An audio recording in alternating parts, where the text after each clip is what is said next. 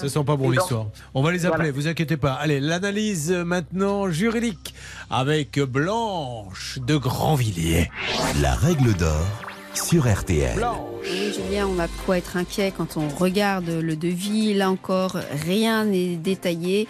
On a trois lignes qui sont indiquées sur, euh, sur ce petit bout de papier. Donc, elle a versé 80% donc immédiatement à la commande. Ça, c'est vraiment le conseil à donner, ce qu'il ne faut absolument jamais faire. Et évidemment, on est inquiet parce qu'il semble que euh, les ouvriers ont l'air de dire qu'ils ne savent pas terminer le chantier. C'est une histoire de fou. Nous allons appeler dans quelques instants. Restez avec nous alors.